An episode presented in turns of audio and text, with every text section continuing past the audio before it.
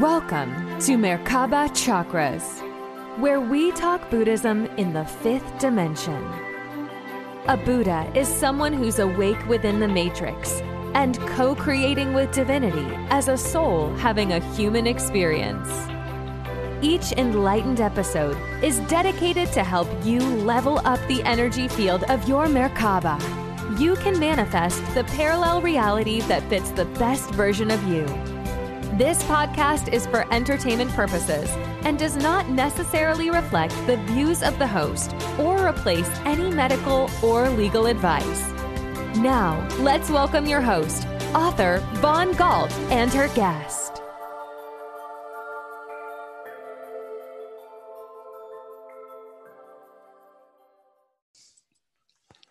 Welcome to another episode of Merkaba Chakras podcast.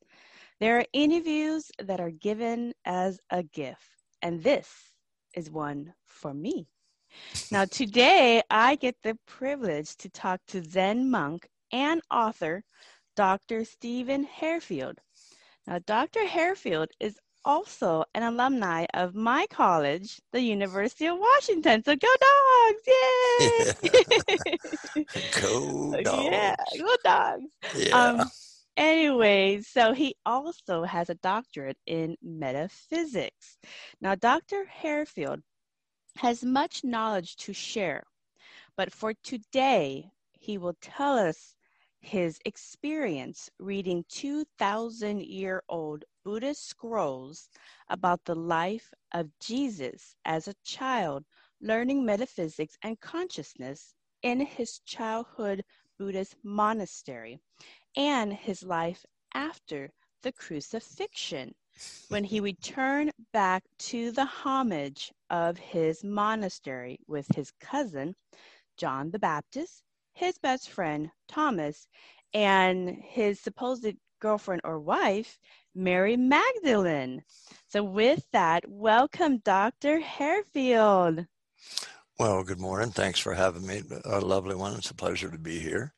Oh, it's it's it's my it's an honor for me. Um, so this really this one is really a gift for me that the, the, the teachers are have blessed me with. So I'm just so thankful. But you know, I love, love to talk about master teachers, and we have so many in the Buddhist tradition.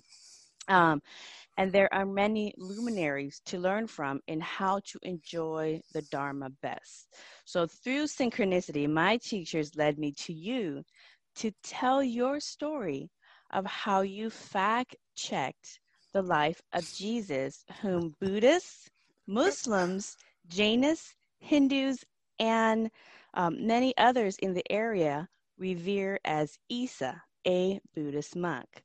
So I have a lot, a lot of questions. Um, and before I get to these questions about Jesus, Isa, is how we know him, can you tell us your story for how you got into this work in the first place? Well, my short answer is is by seeming accident, but because I don't necessarily believe in accidents, that everything in this life and what we call reality serves a purpose. Um, I was in my senior year, knew I was going to graduate, had taken my finals, um, and I, I had learned earlier in Southeast Asia to follow my urges when I got them. Um, and I had this overpowering urge to go to India. And um, like I said, I knew I was going to graduate and um, decided to follow that urge and went to India. Had no idea where I was going, what I was even doing there, but um, I thought it was there. And I began to travel north and again, just following what I felt. Um, and then found myself on the northern fringes of the Punjab, which is the desert of uh, northern India, and was sitting under the shade of a tree and sipping tea. And from behind me, a voice said, uh, We've been waiting for you. And I didn't figure they were talking to me because who knew I was in India in the first place? Not even my family knew I was there. Um, And then the next thing I heard uh, just kind of, well, blew my mind, as I think it would anybody, because the same voice said, Your name is Stephen, is it not? And then I looked around for, humorously share, Rod Serling, didn't see him, thinking I was on the Twilight Zone. And I slowly turned around and looked, and the softest brown eyes I think I'd ever seen in my entire life, even to this day. And I looked at him and said, Yes, my name is Stephen. And he said, We've been waiting for you. And I looked at him and said, How did you know I was here?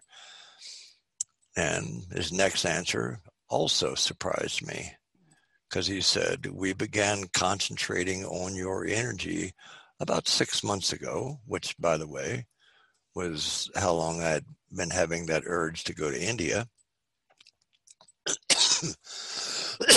Excuse me. Uh, and I looked at him and said, Okay. And then he said, You're here to learn. And you're here to learn about one known as Isha. And I had no idea who that was at the moment. And I said, Isha? And he said, Yes. He said, The one you know as Jesus. Now, I was raised Catholic, so you can imagine my shock. I went, Really? And they said, Yes. So I thought, okay. And I followed him to a monastery uh, called Darjeeling. And um, that's where my education began. Right, right. And let me ask you something. Um, for a lot of people in the West and in different places, they're not very familiar with this concept of tuning into your energy and expecting you. So, can you explain how the um, the Lama and the monks at the at Yeshua's monastery were able to expect your energy? You know, can you explain well, a little bit further? That's quite a lengthy answer, um, but I, I'll attempt to keep it somewhat shortened every single one of us as individuals, our energy type, if you will, is as unique as our fingerprint, meaning that your energy type, there's only one of you. Um, and without going through all of it, um, they, well, how do you explain this? Um, I'll, I'll, I'll, they, they, uh, if, if, Go ahead. I'm okay, I'll, I'll explain how I know it. I'll okay. explain how I know it, and then well, I'm thinking maybe. No, uh, I'm okay. Go ahead. So my understanding of everybody's energy field is everybody has a unique energy signature. It's like your vocal DNA. Yes. And they've already proven in science that everybody has a unique frequency. Yes. And that frequency is the same frequency unique to them, and it can go up in intensity or down in intensity depending on um, different factors about how they live their life and how they work on their energy. Yes. So is that basically it? Yes. Oh, okay. Um, but it's it's just to add to that, yes. Uh, depending on what you eat, what you're doing at the time, uh, where your thought processes are. Like one of my teachers said to me one day, "What if what you call your God heard everything that you thought and considered that thought a request?"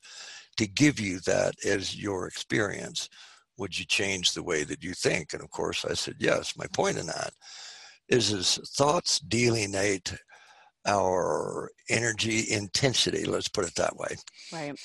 Uh, but everyone having that unique fingerprint um, they were seeking as odd as this may sound um, like they do the Dalai Lama. Um, and they found my energetic imprint and said, This is the one that we choose. And then they drew me to them through that energy imprint. And that's how they even knew I was there at that day and that time. Right. By right, the right. same imprint. Is right. out there they, as that sounds. But right. They um they connected to the field of consciousness yes. found your DNA voice signature or your energy signature. Yes. And then basically just send out the the bat call. yeah, basically, you could say that. Yeah, they got into bat call. They got into my spider web and went, "Come here." Yeah. said, "You need to come here. This is part of your," and and and is this something when they do this? Is this something that just all of a sudden they just they get in meditation? Mm-hmm. Okay, so they they kind of get a new instruction, like, "Oh, here's a new instruction for you. You need to find yes. Stephen." yes. to complete his um his mission to study the scrolls. Yes. Okay, so that kind of answers and if you can expand on this, what was it about you that the lamas of Isa's monastery allowed you permission to the scrolls? Because not everybody gets permission. This is not a free for all zoo. So what what was it about you that the lamas gave permission? Well, I had been in India for quite some time before I had ever. Uh, they they had spoken with me about them. Uh, like in Nepal, southern Nepal, there's a lake that's known as Lake Isha, uh, which is really got to make you wonder. But in any event, um, uh, they educated me on different aspects, and then when they felt I was ready, however you do that, I mean, I understand that. I just don't want to get off on a tangent. Um, they said one day that we were going to uh, Tibet to a place known as the Holy Cross Monastery, which is the actual first place that uh, I saw the scrolls. Um, the reason they don't just show them to everybody is because everybody has this idea. Everybody has this idea that what they want to do is disprove it uh, they want to knock it down. They want to make sure that it, to them it's a lie. And I want every all of your listeners to understand something. Once you've been in a monastery and once you understand the Buddhist train of thought, and uh, uh and it doesn't matter whether there's Zen or Tibetan or whatever faction it may be, um, they are meticulous record keepers. Uh, they don't do it to flaunt, prove, disprove anything to the world. Uh, they just do it for future studies uh, so that anybody that comes along in the future that's on a journey of consciousness, enlightenment, whatever it is that we wish to call it, uh, they have resources that they can utilize. I also want to say that when I first got there, I had all of these little pads and pencils, and I was going to take all kinds of notes. Um, and uh, I remember my first session with one of the teachers, Lobsang. I had my little uh, notepad and pencil in hand, and he said, No, no, no. He touched my hand. He said, No, no, no, no. This is memory. You uh, keep it in your mind, not on paper. And I thought, okay. And then he said, All ancient teachings were always verbal, they were never written. And I thought, okay, um, I can accept that. Um, and so I just put my pencil and paper away and um, they began to talk. So when we got to the Holy Cross Monastery in Tibet, uh, getting back to where I was going, uh, we go into the monastery and Kaila, my lama or abbot, spoke with the abbot that was there in that one. and they brought a bunch of scrolls out uh, and an interpreter at first because at that point I couldn't read Tibetan and or even Sanskrit. Can I now? Yeah, if I'm around it for a while.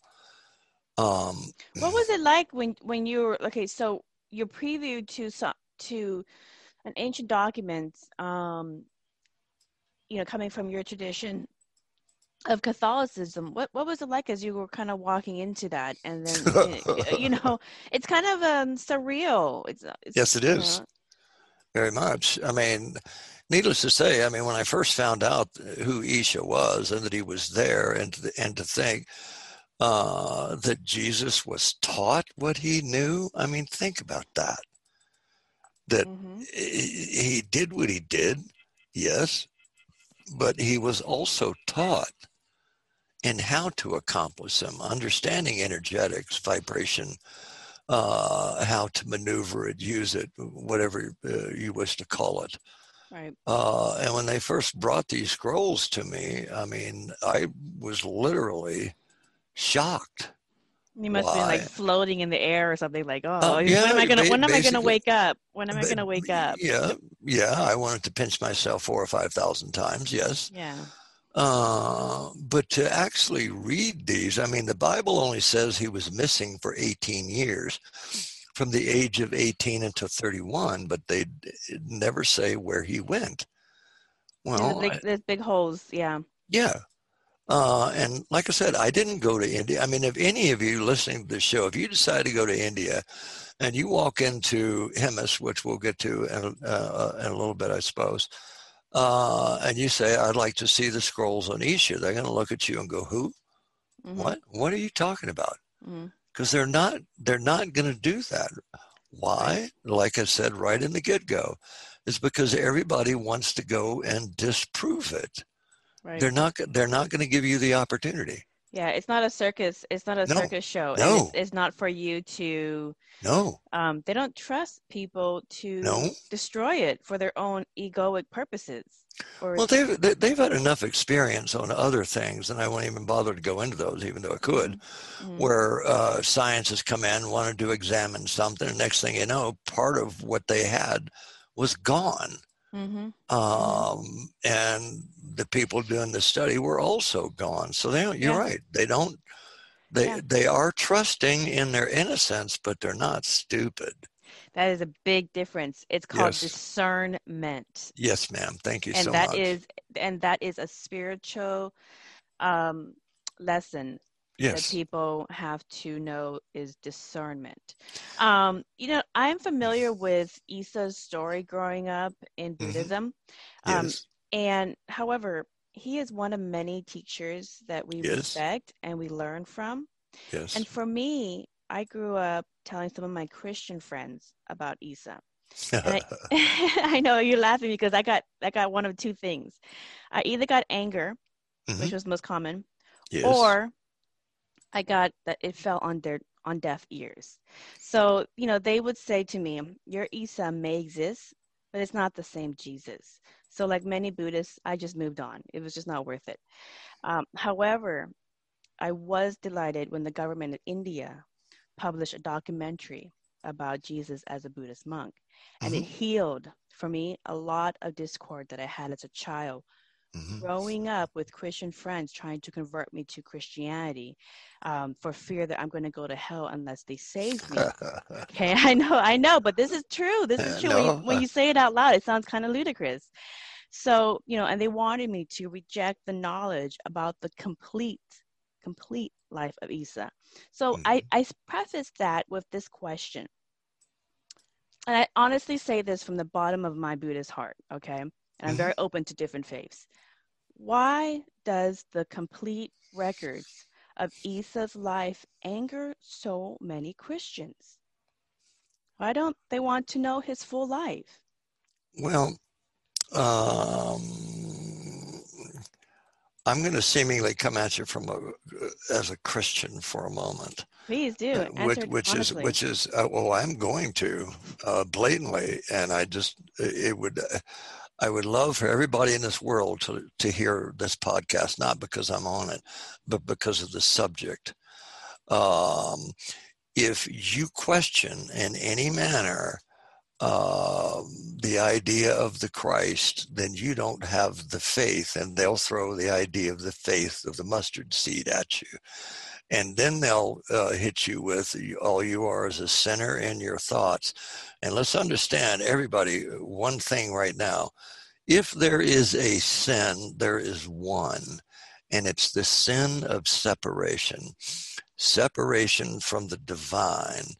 And all the divine ever wants if there is a want by it and i use that term loosely uh, it's for us to understand who we are, which Christ attempted to teach.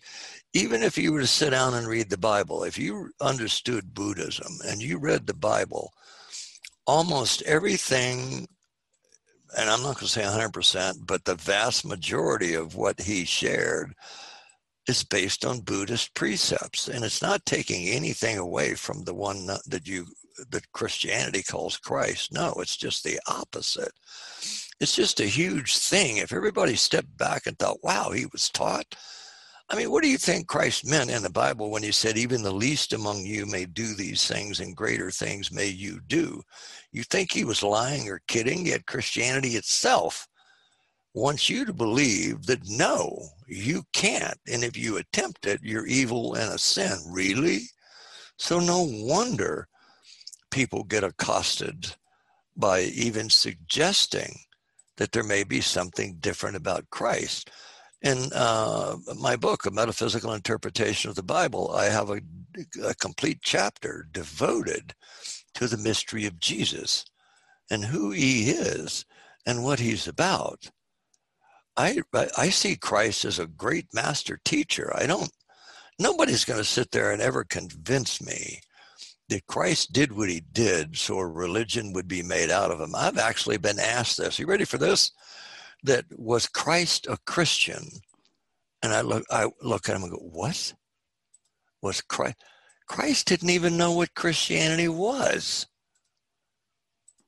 Yeah. And he would probably turn over and get vastly irritated if he knew another religion was made out of him. If you look back, even in the Bible, he was against religions. And everybody else understand, please, Buddhism is not a religion.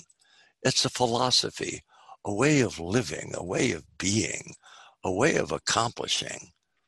And it's nothing other than that. I hope that answered your question. Sorry. That was really beautiful. I actually brought tears. I love it. I, I was kind of trying to hold back a little bit tears because you don't know how many times um, leave Christians leave yeah. Christians up to me. Yeah. I mean, I understand the Bible. I can go toe to toe with a minister and have.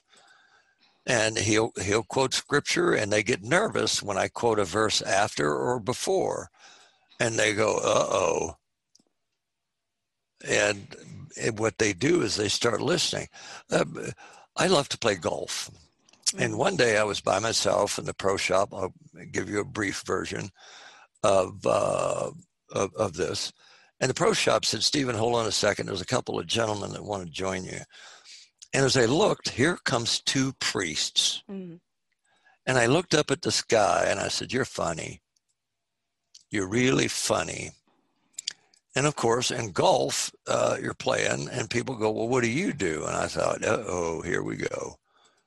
But after we talked for the entire length of the golf course about Isha, who he was, uh, what he was about, and you know, they still call me today and ask me if I want to play golf with them. Yeah. yeah. Because of what was shared and what they were told. Mm-hmm. And it's, it's not, healing for them too. In a, in a in a way, you could say that. Yes. Yeah. Christ, yeah. Christ didn't do what he did to get people to think the way that they do. And he's no different than Lord Buddha. He really isn't. And by the way, the word Lord is just a second century Greek word for I am. That's what that means. So when people say Lord Jesus Christ, they're saying I am Jesus. And they don't even know it. So when you when yeah. you're talking with Christians, they're coming from a system that is belief only.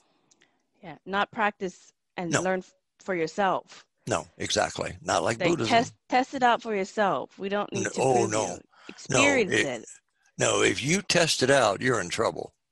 Mm-hmm. Mm-hmm. In, in Christianity, I'm not putting Christians down. Uh, in India, they have a saying that says there are many paths to the one God, and all paths are acceptable. Exactly, exactly. Yeah. Uh, sorry about that. I just like um, for for many Buddhists, being told, and not even just Buddhists, but other people in other faith systems around the mm-hmm. world, sure. when they they're friendly and they come across um, these different sects of Christianity followers and they respect it and they accept it, um, just like they have been with um, others. And yet there are outliers of people with issues of anything. But for the most part but for the most part many of them are very respectful. And there's a lot of countries around the world that have multiple faiths and they live and exist peacefully mm-hmm. um, with one another. But you know i grew up here in america and growing up i'm like oh you guys want to talk about isa? Okay no problem. Let's talk about and i'm just you know really like um, excited to talk about another master teacher. And then i get the the opposite back. And mm-hmm. so like many I've been told I'm going to go to hell. I'm a sinner. I'm, um, you know, just, just, just all these horrible things just to get me to convert. And this is um, damaging to people. And I'm a strong person. I know who I am and I know, um, you know, the Dharma and all that, but it still kind of hurts a little bit.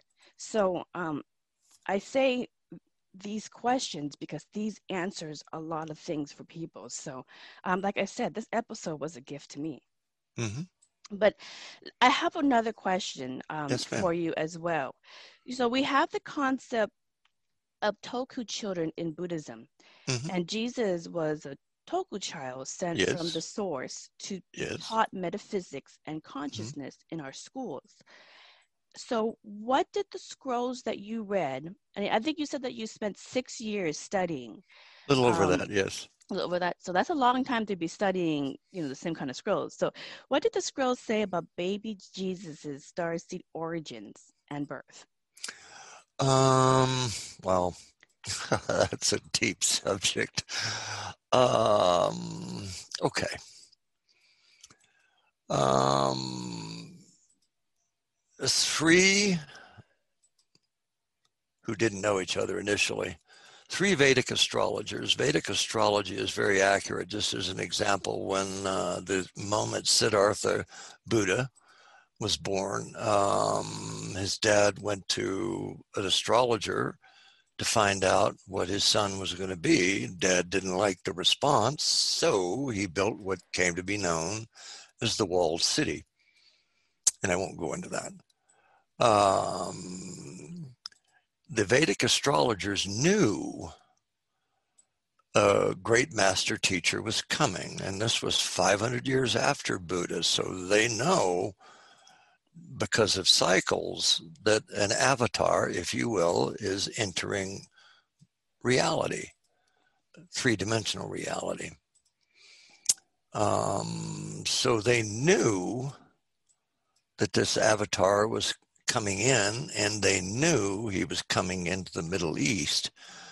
I mean, when these quote three kings, three wise men, whatever, uh, were traveling and they were following a wandering star, Herod asked where this infant was born. I mean, if they were really following a wandering star, you got to ask yourself a question. Why did this king have to ask when there's this star floating around up there. Uh, no, that's not what happened. Uh, in any event, they knew he was coming, and much like they do the Dalai Lama, even to this day, they wanted to confirm that this was the chosen one, being somewhat humorous, if you will, uh, uh about things. and they confirmed that it was. And then they gave Mary and Joseph specific instructions of the schools that he was to attend and the places he was to go to ensure that he would achieve the level of knowledge and ability that his destiny, if you will, uh, was foretold to the astrologers um, the the gifts that supposedly Christianity says that they left. Uh, gold, frankincense, and myrrh weren't items. Gold represented wisdom, knowledge. Uh, frankincense was the ability to heal and understand. Myrrh was the true depth of compassion and what it can do for all of human. Right, uh, right. Kind. So the Right. So the three wise men mm-hmm. um, were monks that gave compassion, healing, Wisdom. I think it is, and Yes. um, what was the third one? And, uh, uh, Wisdom. um, uh, uh, wisdom, yes. Wisdom. To co- compassion, healing, and wisdom. Yes. Those go hand in hand. Yes, I know. Yeah. So um so they went there and what did the scrolls say about the prophecy that he was supposed to fulfill? Um, essentially that he was, and I'm really cutting it short, uh, essentially that he was the next realm of teacher to raise the vibration of the planet. And I think about that. That's a huge deal.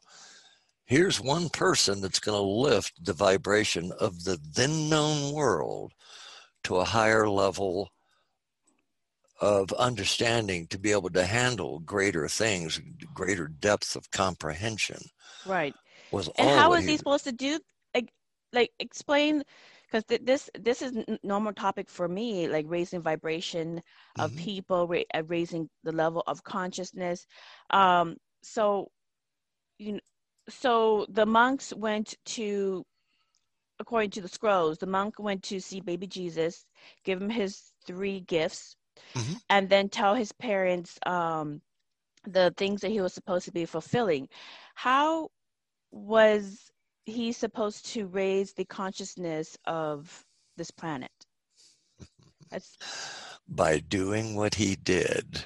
okay All right, think about something. Um, and i don't want you to cut it short please just expand no, on it as you uh, wish No, okay. I'm being candid with you. Think about something.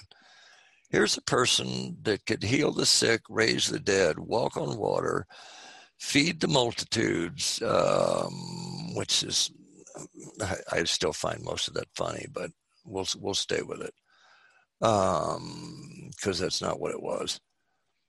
what was it because Uh, okay. people are going to ask that oh can, Okay. can you walk right, on all right. water you can't walk, walk on water, Um, uh, yes. We have to understand something, and that's this. And I want everybody to hear this. Uh, and any of you can look this up in Genesis, if you will. Uh, after the human came into existence, God said in Genesis, Now you are just like me, and that we have dominion over all things. Now, really think about that. This thing that we call God is the one that's saying this. We are just like it, in that we have dominion over all things. Not that we are better than, which is where the arrogance of humankind is today and was back then as well, according to what I studied. And it was Christ's purpose was to show that we have this ability, we have this dominion. So let's talk about walking on water for a second. There's two ways we can look at that. One, water, metaphorically and metaphysically, always represents the idea of spiritual consciousness, higher thought. Okay. And him, in that context, walking on water meant that he was with and above the idea, not above as in what we know logically above, that he was a part of that higher idea of consciousness of self. He understood the full ability of the human. Now, let's take it in a literal context. All he did was changed or shift the dynamics of what we know as water enough to hold his weight. You mean you can do that? Well, what is the idea of dominion over all things about? I mean, that's not me saying that. That's the Christian Bible saying that. Uh, so all he's done is demonstrate what human is quite capable of being. We cannot, even if we look at Buddha, we and we can go through any and all of the avatars that have ever lived, and there are more of them than than what we know about. They all had to, at some point, wrestle with their own ego. Buddha finally got upset and sat down under the banyan tree, tree and forgive my lack of language, went, This is a bunch of horse hockey. None of this works. I've done everything, and it's all just a bunch of poop. And in that moment, he let everything go and he became known as the Buddha. All right, Christ wrestled with Satan, so to speak, which in ancient Sanskrit, Satan is described as the ego. Okay, so he wrestled with his ego, doing the same thing. uh, being, Yes. you know, you have all this power, you have all this ability, man, you could own the world, you could control the world. That was him having a conversation with himself. That's another misconception that I found very fascinating in Western um, spiritual or religious traditions is this concept of hell and Satan as almost kind of as a, a, a fear strategy to It is. and and um and I'm always I'm always like that's basically your ego Yes. has gone out of control. You're afraid of your own ego and your own shadow. So Yes. if you can see it for what it is, then you can transcend it. And that's part of the lesson. Yes. Um, good for you. In the scrolls. Well, I've seen a lot of people to the other side. So Yeah, all right. It, it, it, this, uh, if I do not see the ego as the enemy, it is not. The ego is one of the greatest teachers human has, depending on what you do with it. In the Christian faction, it's called the tempter. Well, what does the ego do? Doesn't it tempt people? Of course it does. But the idea of the temptation is not to do it. It's to use the idea of the temptation as your teacher to show you where the individual could rise above the lower physiological idea of self. We are not just a body. I don't care how any person looks in a physiological sense. I don't care what color you are. I don't care where you're from. It makes no damn difference because all of those are based on ego and the limitation in which we Right. live. So, my point in this is in those scrolls, Jesus learned to master the ego and use the ego as it should be as the teacher to teach Right. the person. it's one of the three gifts. It's called wisdom Yes. teachings. yes, The wisdom to see through the illusion. Um, yes, yes. and learn the lesson. So that and you know the thing with the scrolls and the teachings about the ego being the teacher is um he made peace with the ego or did he completely push it aside for the rest of his life? Did they say anything it- about no, that? No, no, yes. Here's the simple version. Um, w- as we learn to operate and use the ego as the teacher, and as we overcome every one of our individual temptations, which we all have them, do I take this drink or not? Do I see if I can get in this girl's uh, clothes or not? Uh, those are all ego based things. Okay as you work with each one, and usually the ego plays on insecurities, and then as you work through each one of those insecure views, ideas, perceptions, whatever you want to call them, and let's say you get through 100% of those, then the ego, you become the master of it. Mm-hmm. Mm-hmm. and Yeah. now it operates with you. If we look at the idea in the scrolls, it talked much about uh, positive and negative forces, uh, positive and negative energetics. They are everywhere. They are in everything. If you if you look, uh, water is a, a negative charge. Land is a positive charge. Left brain, a positive charge. Right, Right. brain, a negative charge. And when you learn to master those dynamics, and the ego is the biggest interference to keep one from doing it, because Right. you cannot have an ego and rely on ego, and have ultimate, I'm going to say, authority. You cannot because of what you would do with it. And Right. that that cannot and will not be allowed. I don't care who you are. Every evil person that's ever lived, Adolf Hitler is an example. He wanted this knowledge. No, they would never find it in a bazillion years. Did did uh did the Nazis come? What, what did the scroll say about the Nazis visit? Can you give us a They quick? were they were they they were in India. They were scouring. But you know what? The last place Buddhists or uh, monks, monasteries are very welcoming. They'll welcome you in, they'll feed you, they'll do anything you did.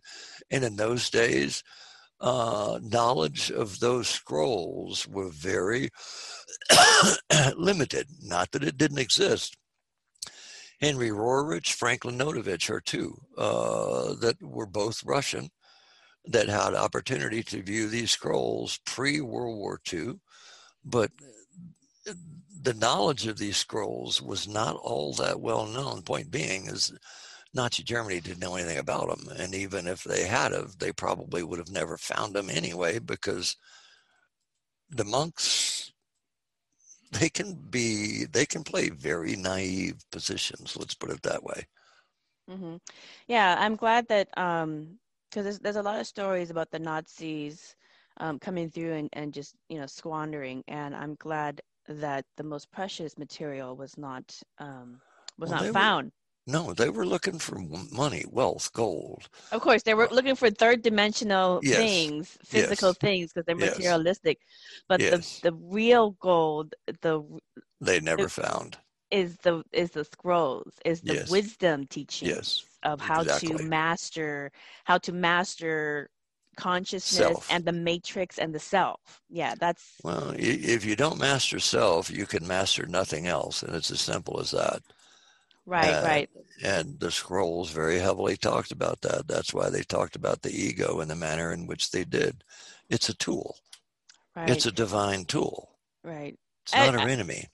Right, and this is uh, and this is very advanced um, studies in metaphysics in all traditions, not just Buddhism. We just ha- happen to have so much because you said earlier we're meticulous documenters, and we just keep yes. adding and adding and adding yes. to further our understanding of consciousness, uh, metaphysics, and our reality. But um, when you get into the wisdom teachings and you get into consciousness the only thing there is is consciousness the only yes. thing there is is um, the universal one mind is the lord god whatever you yes. want to place it and um, when you get into that that is where the value everything else in physical is just malleable because right. you can change just kind of like with the water mm-hmm. um, you can change the atomic structure of things mm-hmm. to manipulate it how you need. And that's yes. very, very advanced stuff. So I don't want to get into the six senses of Buddhism. I think I have a question for you a little bit later on that, um, which I, I, I am working with. But what did the scrolls say about Isa's birth name going from Yosef bin Yosef, which is Y O S H E F, and then bin B I N, and then Yosef Y O S H E S. So Joseph or Joseph of Joseph is how it's translated. So what did the scroll say about that name going from Joseph ben Joseph to Yeshua bin Yusuf after attending the Al-Anapis Mystery School in Egypt, which was one of the things that he was supposed to do to fulfill the prophecy according to the scrolls um, and the three wise men that told his parents that he has to go to Egypt for the mystery school. So what did what did it say about about attending the mystery schools? Well, first off, let's uh, let's, let's uh, take these in pieces, please. Yes. Um, in ancient times, it was very customary to, as one grew in knowledge and stature, uh, to change their name, not to hide anything or to pull any shenanigans. It's just um, shows a shift in understanding, if you will, um, so Yosef ben Yosef actually interprets into loosely Joseph, son of Joseph. So Jesus's birth name was Joseph, not Jesus. He became known as Jesus uh, after his first graduation ceremony in the uh, mystery schools in Heliopolis, uh, Egypt, Alexandria, uh, Egypt, to, to, to be specific. Um, wait, wait. So they, um, the the mystery schools name him Jesus, or they name him Yeshua? Uh, they named him. Okay, all right. Yeshua is Yeshua. his name. Yes. So the uh, name G- Jesus came back at, later on um, by the Romans, right? Yes. Okay, just want to make actually to be actually to be specific by Paul. Oh, okay. Well, we're going to get into that. So carry on. I just wanted to make that distinction. Um, and the reason, part of the reason, Jesus had to fulfill prophecy just like Buddha did, prophecy to a point.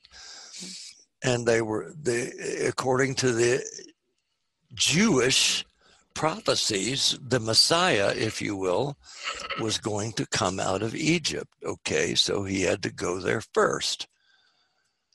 Um, so he went there first to learn in the mystery schools, which, by the way, is where he had his first encounter with Mary Magdalene, because uh, she was also a student at the mystery schools in Heliopolis. Mm-hmm. Smart lady. uh, very.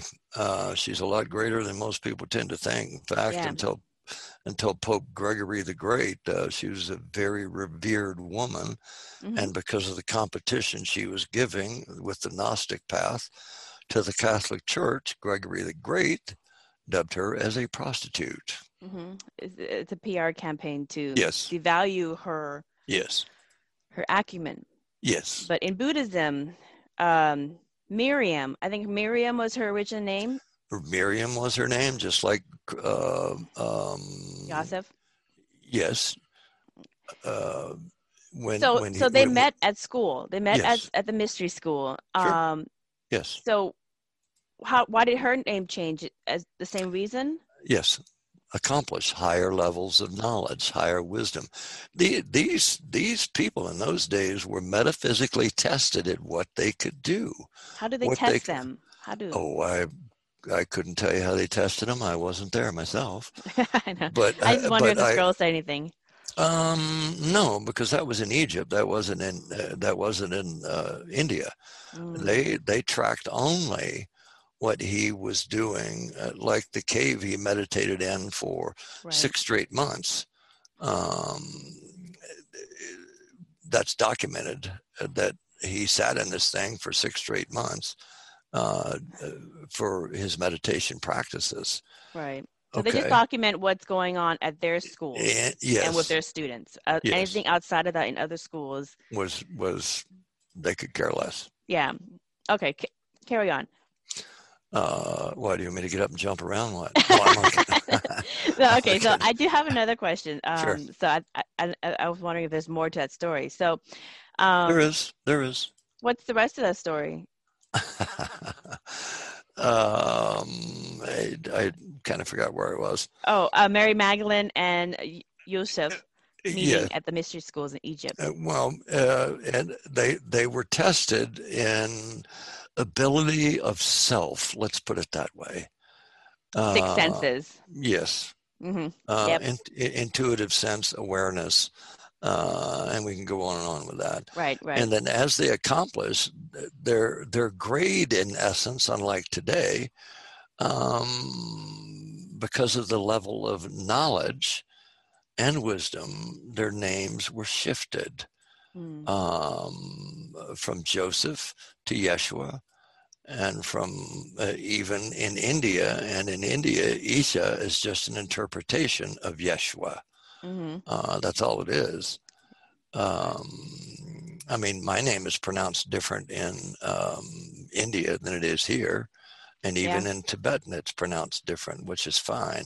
And Yeah. by the way, we were talking about meticulous record keepers. Any person in the, United, in the United States, if you were to be able to review scrolls, you would find my name in several monasteries. hmm Um, and I don't mind saying, if you're ever over there stumbling around for whatever reason, Fact checked it. yeah, you can fact check me. It's um, uh, Darjeeling. You'll find my name in the scrolls. Uh, you'll find it in the Holy Cross Monastery and the Hemis Monastery in Leh or Ladakh. right. Um, there same, was a, same as same as Isa because Yep. he is in many different documents as well. He's in the Quran, he's in Hindu text, he's in you know Yes. the, the Buddhist text, he's in many different ones. yes. And so there's just so much material to further fact check. So, you know, See, see, going back to what you were uh, mentioning earlier, Christianity thinks they own him. No, yeah, what don't. up with that? What is up with that? Well, because we don't it- own him. Nobody no, owns nobody- anybody. Exactly. Nobody owns spirituality. So what is oh up no! with that? I mean, I mean, you know, Christians. I mean, for goodness' sake, and I'm not intentionally putting you down because you're very special people in your own way. You just don't realize that nobody owns anyone, and especially a great master such as that. The reason they do that uh, is because they don't. I and modern and understand something. When the Bible was first created, uh, people have just followed it for centuries without ever questioning it, and that's a story in itself. Uh, and why they don't, because you could have been literally killed and burned and tortured and burned at the stake if you did in the early times. Um, and then they just accepted it as, pardon my pun, the gospel. Um, and they've taught it exactly the way it was originally taught. And what they had was an illusion in the first place and that can be documented if people want to go out there and look. I'm not downplaying Christianity again. That's not my intention. Truth is the intention. Mother Nature is what she is. okay, so um, now the next question I have for you is what does the scrolls say about Isa returning from the crucifixion with John the Baptist, Thomas, and Mary? And do the scrolls say anything about who supposedly died on the cross? Well, uh, first off, nobody actually died on the cross, at least of ways if we're talking about um, Isha or Yeshua. Uh, how do we know that? If anybody knows basic physiology and the biblical story that's presented, um, you would know, and here's why. Um, when Christ supposedly had passed away, uh, the Roman centurion pierced his side with a spear, correct? You know the story? Uh, I've heard, but I'm not exact on the story. So please okay, tell it to all people who aren't familiar. Okay. Anyway, uh, he pierced Christ's side with a, a, a spear, and Christ bled. Well, anybody in the medical field knows that uh, a dead person does not bleed hmm. uh, at all. Um, and there were a lot of things that happened that day that ordinarily do not happen. And here's just a brief version. And part of this, you have to study the history of Rome to understand it. When a person was taken off of the cross, 100% of the time, uh, their knees were broken. Mm. Um, Christ, they didn't. And by the way, I'm going to backpedal for just a second because there's more to this story than meets the eye. Am I calling it a, a, a crock or a bunch of baloney? No, it's just the truth. And the point, if, if understood, is well intended and serves the purpose. And here it is. Um, nobody uh, going through a crucifixion was ever allowed anything to drink while they were on the cross. Christ was saying he was thirsty. Interesting. Joseph of Arimathea, by the way, who happens to be Christ's uncle, uh, and there's more to that story than meets the eye, uh, was there, and he told the Roman centurion that the bowl that he had in his hand was a bowl of vinegar, and that if he stuck the sponge into Christ's mouth, uh, it would make his thirst worse. The centurion fell for it uh, put the sponge in Christ's mouth, just as the Bible says. That is true.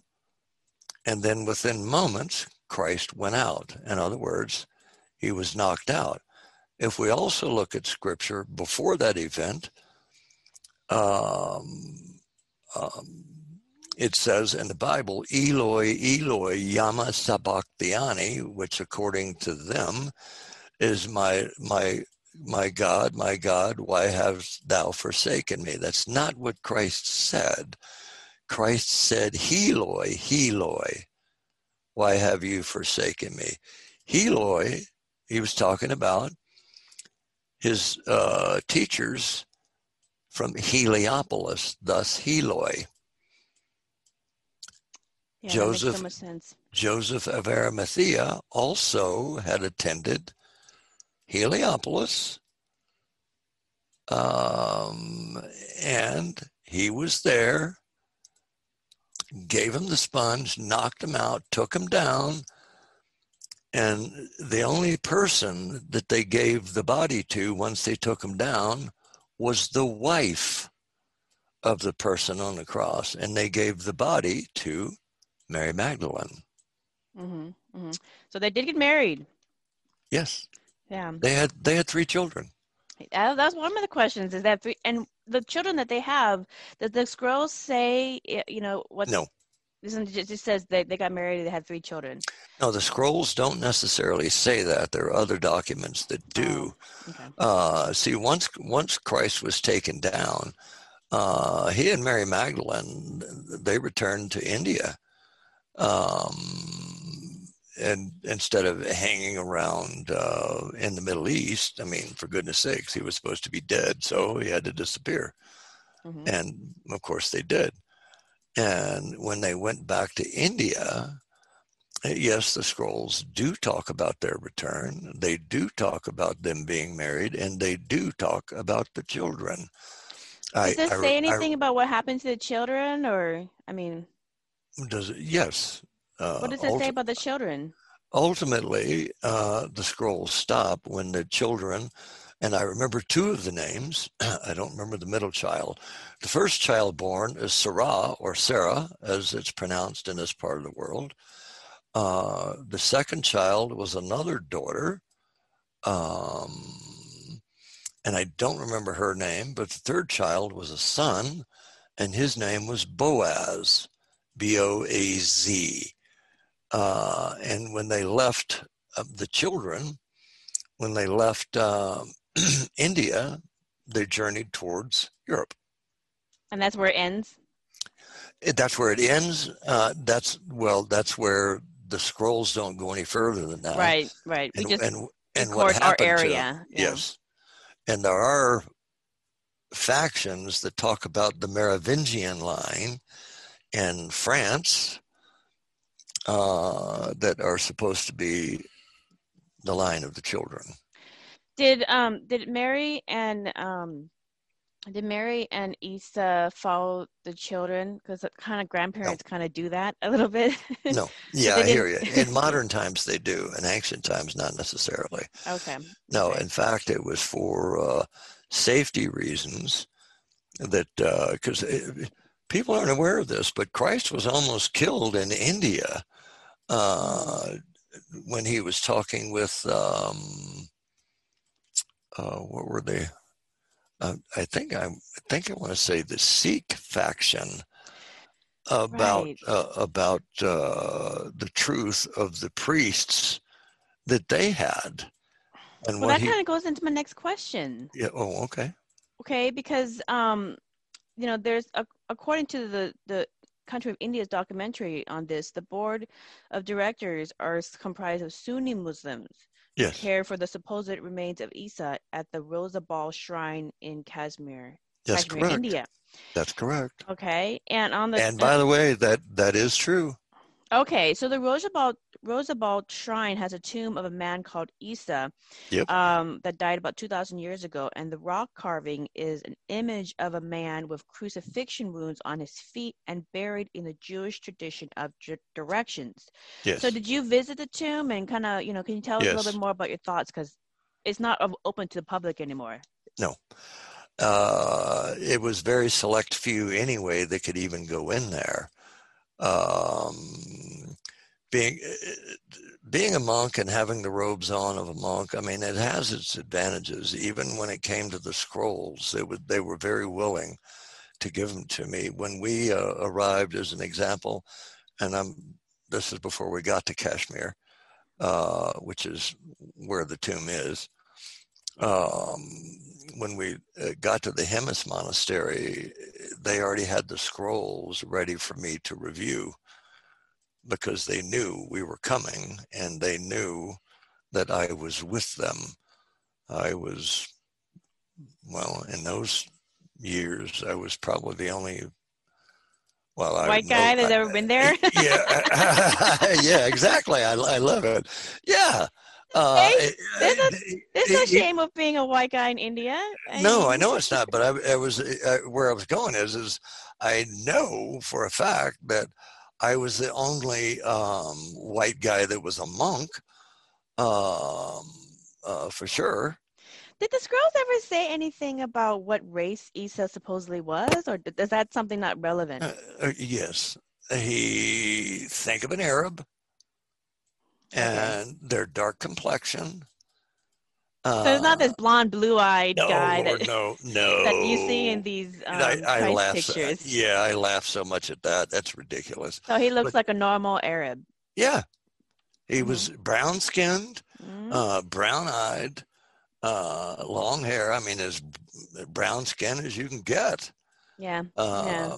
And And what about Mary? Same thing, or uh, yes, she's Middle Eastern. She didn't have blonde hair and blue eyes either. yep. You know, the way they portray these people is so ridiculous. You, you would think that people would get it right off the bat, but they don't. Yeah. That's why So- Christ said, if the blind lead the blind, shall they both surely not fall in the ditch? Probably. But um oh, he said that. yeah, no, no, no. I, I, was- I was saying, yeah, probably they would fall in the ditch. But Indeed. so when they talk about him being Western, he's Western from the Arab, Uh, yes. Western to India, not Western to Europe, R- No. Eurasia. Okay. No. No. Uh, when they talk about the uh, the three wise men from the Orient, yeah, okay, I get it. I know where they get that from. uh, it's not quite as in China. Yeah. uh, or Japan, but it is, if you will, the Orient by reference to the Middle East. hmm hmm Just like Jesus was not Western as an American or European. No, He's Middle Eastern. he was west of India. West of India. Thank you for clarifying that because that is a misconception Yes. um, that I always found so fascinating in the artwork because I study art history. I'm like, oh, that, makes no sense. Let me ask you this: What was Always the, follow that, by the way. what? When, when you're studying something that's supposed to be the truth and you say it makes no sense, follow that. Follow that lead, yeah, Yes. because it, it should fact check. Yeah. No, no, should- no, no. Should, Fact check today is a very common thing. it should back up, back up. Yes, just uh, find the truth. You know, we can refer to it as any way that we want, but fact check. How are you gonna? Uh, even from, I've had people ask me, "Did you fact check the scrolls?" Oh yeah, Um. like who am who am I going to talk with? yeah. yeah, you know, I want to know because energy healing is very um, common, and there's a lot of modalities Yes. for energy healing, and there's even more today. Um, what are the most popular healing modalities that Isa used? Did it, did it ever Reiki. say? Reiki. Reiki. Yes. Still practiced today, Reiki, and it was Yes. we found um, in the early 19th century from another Buddhist monk in Japan who refound it and Mhm. made it popularized. So Reiki, wonderful. Usui. Usui Reiki. Okay. Now, um, with respect to Christianity, most Christian sects diverge from Catholicism and the King Mhm. James Version of the Bible. Now, Mhm. why did they completely reject Isa's scholarly years in Buddhist monasteries and his latter years after the crucifixion? Why didn't they? Why did they completely remove the teachings of having an awakening, working on your ascension, you know, getting into Well, that's easy. Hold That- on, that- out of yeah, okay. teaching, and okay. instead instead they added the mythology of the son of god and they removed the teachings about everyone being a fractal expression or a piece of consciousness itself um, so and and that everyone has the ability to attain their spiritual gifts in this holographic matrix that we share so you know why the belittlement of humanity why this pr campaign for control of the populace and especially of women so it's You- kind of a long-winded question so No, you you just hit it right there. Uh, control. It was always about control. mm, um, when when we look at when the church early churches were found i mean come on think about it Uh, the bible wasn't even bothered to, to be put together until 300 years three to Mhm. 500 years after Mm. that's subject i'll take that uh, three to 500 years after the supposed passing of christ. What took him so long? In fact if you really look at it and did the homework even the gospels as we know them to be all dated um, 75 to uh, almost 100 years after supposedly the crucifixion. What took them so long? So that tells you already that um, uh, uh, matthew mark luke and john didn't write them hmm unless they had the ability to overcome what we refer to as death Right. okay Uh, so the whole thing is put together, and we can thank Paul uh, for his desire to be in power and authority, and I'll just put it that way. So Uh, Paul, Paul, not to yes. make Paul the bad guy. There is a teaching, there's a lesson to be learned in this, but Yes, there. Paul, Paul mis mis uh, mistold a lot of this, and then did a PR campaign against Mary for his. And what was his one purpose? uh, power and control. He wanted to control the masses, which is something that Christ was totally against. Uh, and any Christian would agree with that. Yet when they uh, put the uh, started putting the Bible and the church together, it was about power and control. Think about something here for a second, and that's that. That's that. Um, in the early kingdoms, the Catholic Church was the very people that were the tax gatherers. Mm, Here's these people that could not only take your land and your wealth, but they could take your soul. And they could throw to you to this place that was known as hell, which in those days, think about it, dark ages, yeah. superstitious period of time. So what they did is they usurped one superstition for another one. There is no hell. hmm There is no Satan. I mean, if people stop and thought about it for one second, you mean to tell me this thing that we call God uh, created human along with Satan, its arch enemy, and it wanted to play ping pong and it's going to use the human as the ball? Makes no sense to me. That's not Yeah. much in the way of divine. hmm No. Yeah. All right. So, in that, So this uh, concept of of hell and demons again is just another aspect of the PR campaign to control Yes. people. yes. All right. Look at it this way. hmm um, Christ very specifically, very specific. Anybody look it up, Matthew. Um, when he it was inquired of him about forgiving sins, he's very specific, and I quote: "Man cannot give forgive another man's sins. Only God the Father can do that." And I challenge any Christian out there to look that up, and that's exactly what you're going to read. All right. So if man cannot forgive man's sins, what are Catholics doing? What are the priests doing forgiving sins when they have no authority according to Christ? They don't, but they're doing it. And keeping in mind, as was said earlier, there's really only one sin, and that's the illusion of separation. And then when you take a look at the Inquisitions, in answer to your question about women, uh, the vast majority of people, which is over 10 million, I went, I went, and I'm not kidding, the vast majority of those 10 million that were tortured and killed by at the hands of the Catholic Church were women. People don't realize that the early churches had more devices of torture than all the nations combined on the planet. Even to this day, and they used them during a period they called the Inquisitions. That's where women were locked, if you will.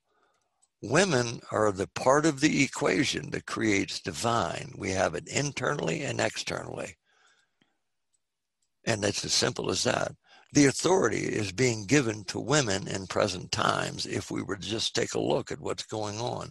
Fem- feminine power, which scared the Ancient early times. church. Yes, the ancient times. Yeah. Feminine power is finally coming back into her own. Right. And I'm so pleased that that's happening yeah, because it it's is. about time. It's happening, and I, I speak a lot about uh, about the female um the female Buddhas like Tara and Kuan Yin and others. Absolutely. But you know, and Miriam is a wonderful female Buddha as well. Um, if you want to label it as that, and um, Absolutely. if we had had a history where powerful, beautiful, intelligent women were allowed to express themselves fully without any kind of hmm negative PR campaign, it, it you know we may have a completely different outcome. Um, We would have had a we different outcome. had a different outcome. But that, that being said, uh, it- uh, as you know, there are no coincidences, there are no accidents. Everything happens for a reason. So even in that, uh, that that took place for a reason. And it's a hard can lesson. Uh, no, it has its purpose. And here's the purpose.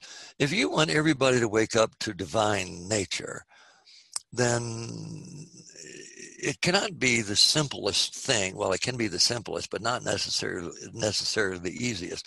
A question I learned a long time ago, which was posed to me by one of my teachers from India, is this: Let's say that you're God, you.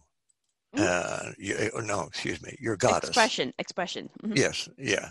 Um, and you created all of humanity in your image and in your likeness. And that being said, you wanted them to become just like you. That would mean you would have to put it somewhere where your creation would find it. So here's my question How would you do it and where would you put it? In women. Would you? I like it. G- good response. No. What you would do would be this you would make it so simple that nobody would believe it. And the second thing that you would do is you would put it in plain sight where everybody could see it. Ah, yes, that that's a good one. Mm-hmm.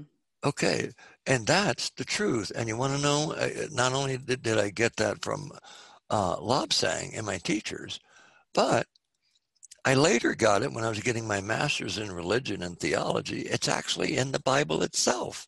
It says mm-hmm. that. Mm-hmm. All right. Yes, it would be in women. Why? Innocence. You have to do it innocently. And there's no mm. other way.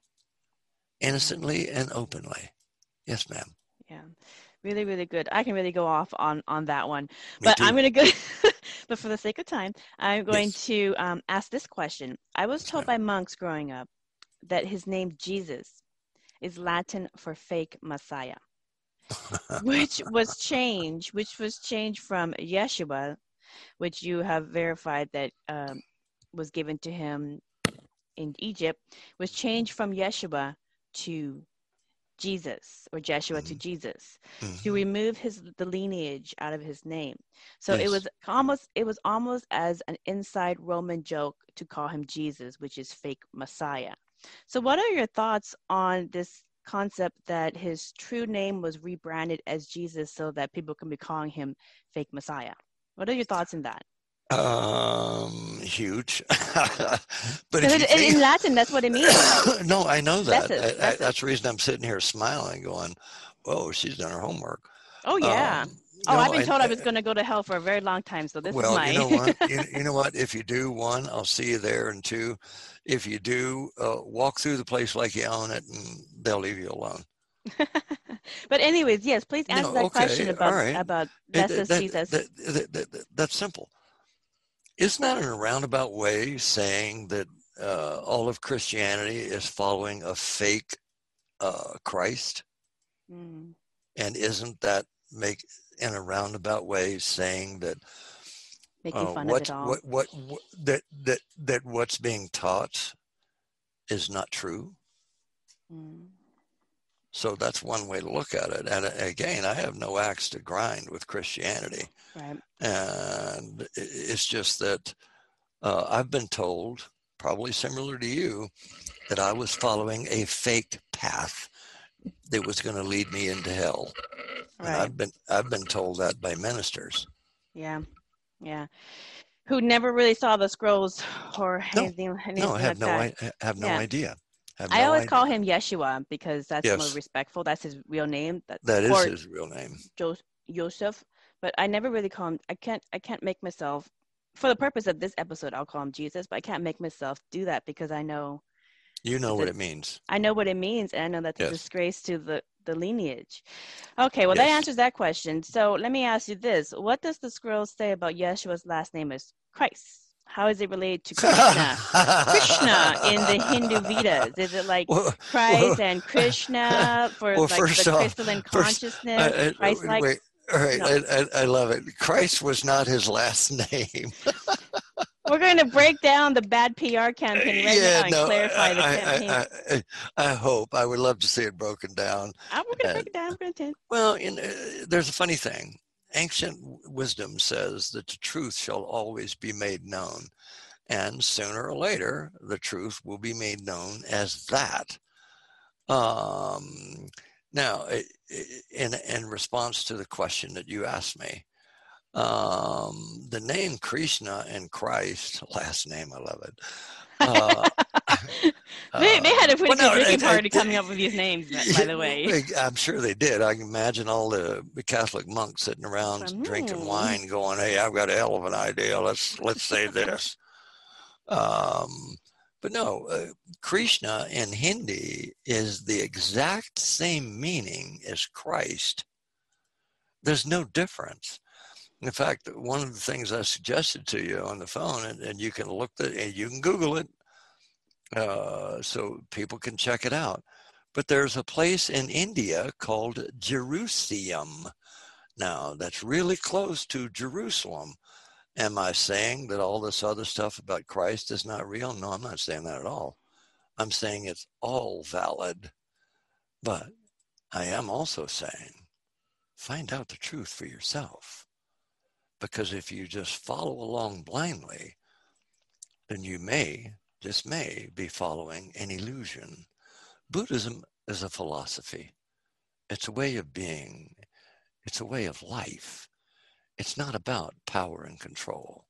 It's not about saying to you, you have to do this, you must do that. If you don't, you're going here, or you don't, you're going there.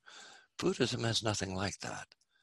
Yet, there are some factions in this world that believe that having power over people is the most important thing, and that's not true. One, all one, teachings, all teachings, if I might, all teachings outside of the idea of Buddhism are about keeping you away from who you are. Some philosophies would tell you, you can't be this, you can't be that. That's not true. I cannot find anywhere in ancient texts that divine creator said anything like that. If anything, it's always been just the opposite of that. That it wants us to be like it, that it wants us to follow that divine nature within us. It's our gift, and it's our gift to share it with people without fear. It's nothing to hide from, it's nothing to stay away from. It's you already. Christ himself said in the Bible that you, when asked, you look here and you look there for the kingdom of heaven, yet you do not look within you. If God's in heaven and heaven is within you, then Buddha and all the other teachers were correct. It is us. It is who you are. Right. So that being yeah, said, everybody, yeah, everybody can, everybody will and can attain Christ's Consciousness. consciousness. yes, ma'am. Or be Christ-like is another way of saying it, but it's basically like Krishna. No, Christ- it's like that- Christ. Christ consciousness Christ is consciousness, what it okay. is. It is what it is. It's us. It's who we are. it's is it like our the crystalline nature of who we are? Yes, perfect. Okay. I like it. Perfect. Like it. That- I like it. We're on the right, same that- wavelength. Okay. Well, you know, we barely, barely scratch um, I know that. how I know deep our that. conversation can go, and we presented a lot of valuable information for people to gnaw on. Indeed. And, ev- and everything that Dr. Hairfield writes about is about awakening and also how to free yourself of perceived burdens. yes. So when you master your own incarnation. So for more Yes. information, everybody from um, Stephen Hairfield's offerings, go to his website, which is hairfield, just like it sounds, dot. And Dr. Hairfield, thank you again for a fantastic interview. It was Hey. especially healing for me. You have you have great energy, and you keep going no matter what people want to confront you with. Uh, the illusion always diminishes in the face of light and truth. You Thank you. Thank you very much. That's very, very good words to take home with you um, and with me. And so, again, for everyone else, thank you so much for listening to another enlightening conversation. Until next time, blessings. We hope you enjoyed this episode of Merkaba Chakras, where we talk Buddhism in the fifth dimension. For more information about today's guest, please go to the show description. For more information about Vaughn's metaphysical work, please go to merkabachakras.com. The views expressed today are for entertainment purposes and do not necessarily reflect the views of the host or replace any medical or legal advice. Don't forget to subscribe for more interviews about the fifth dimension. Until we meet again, blessings.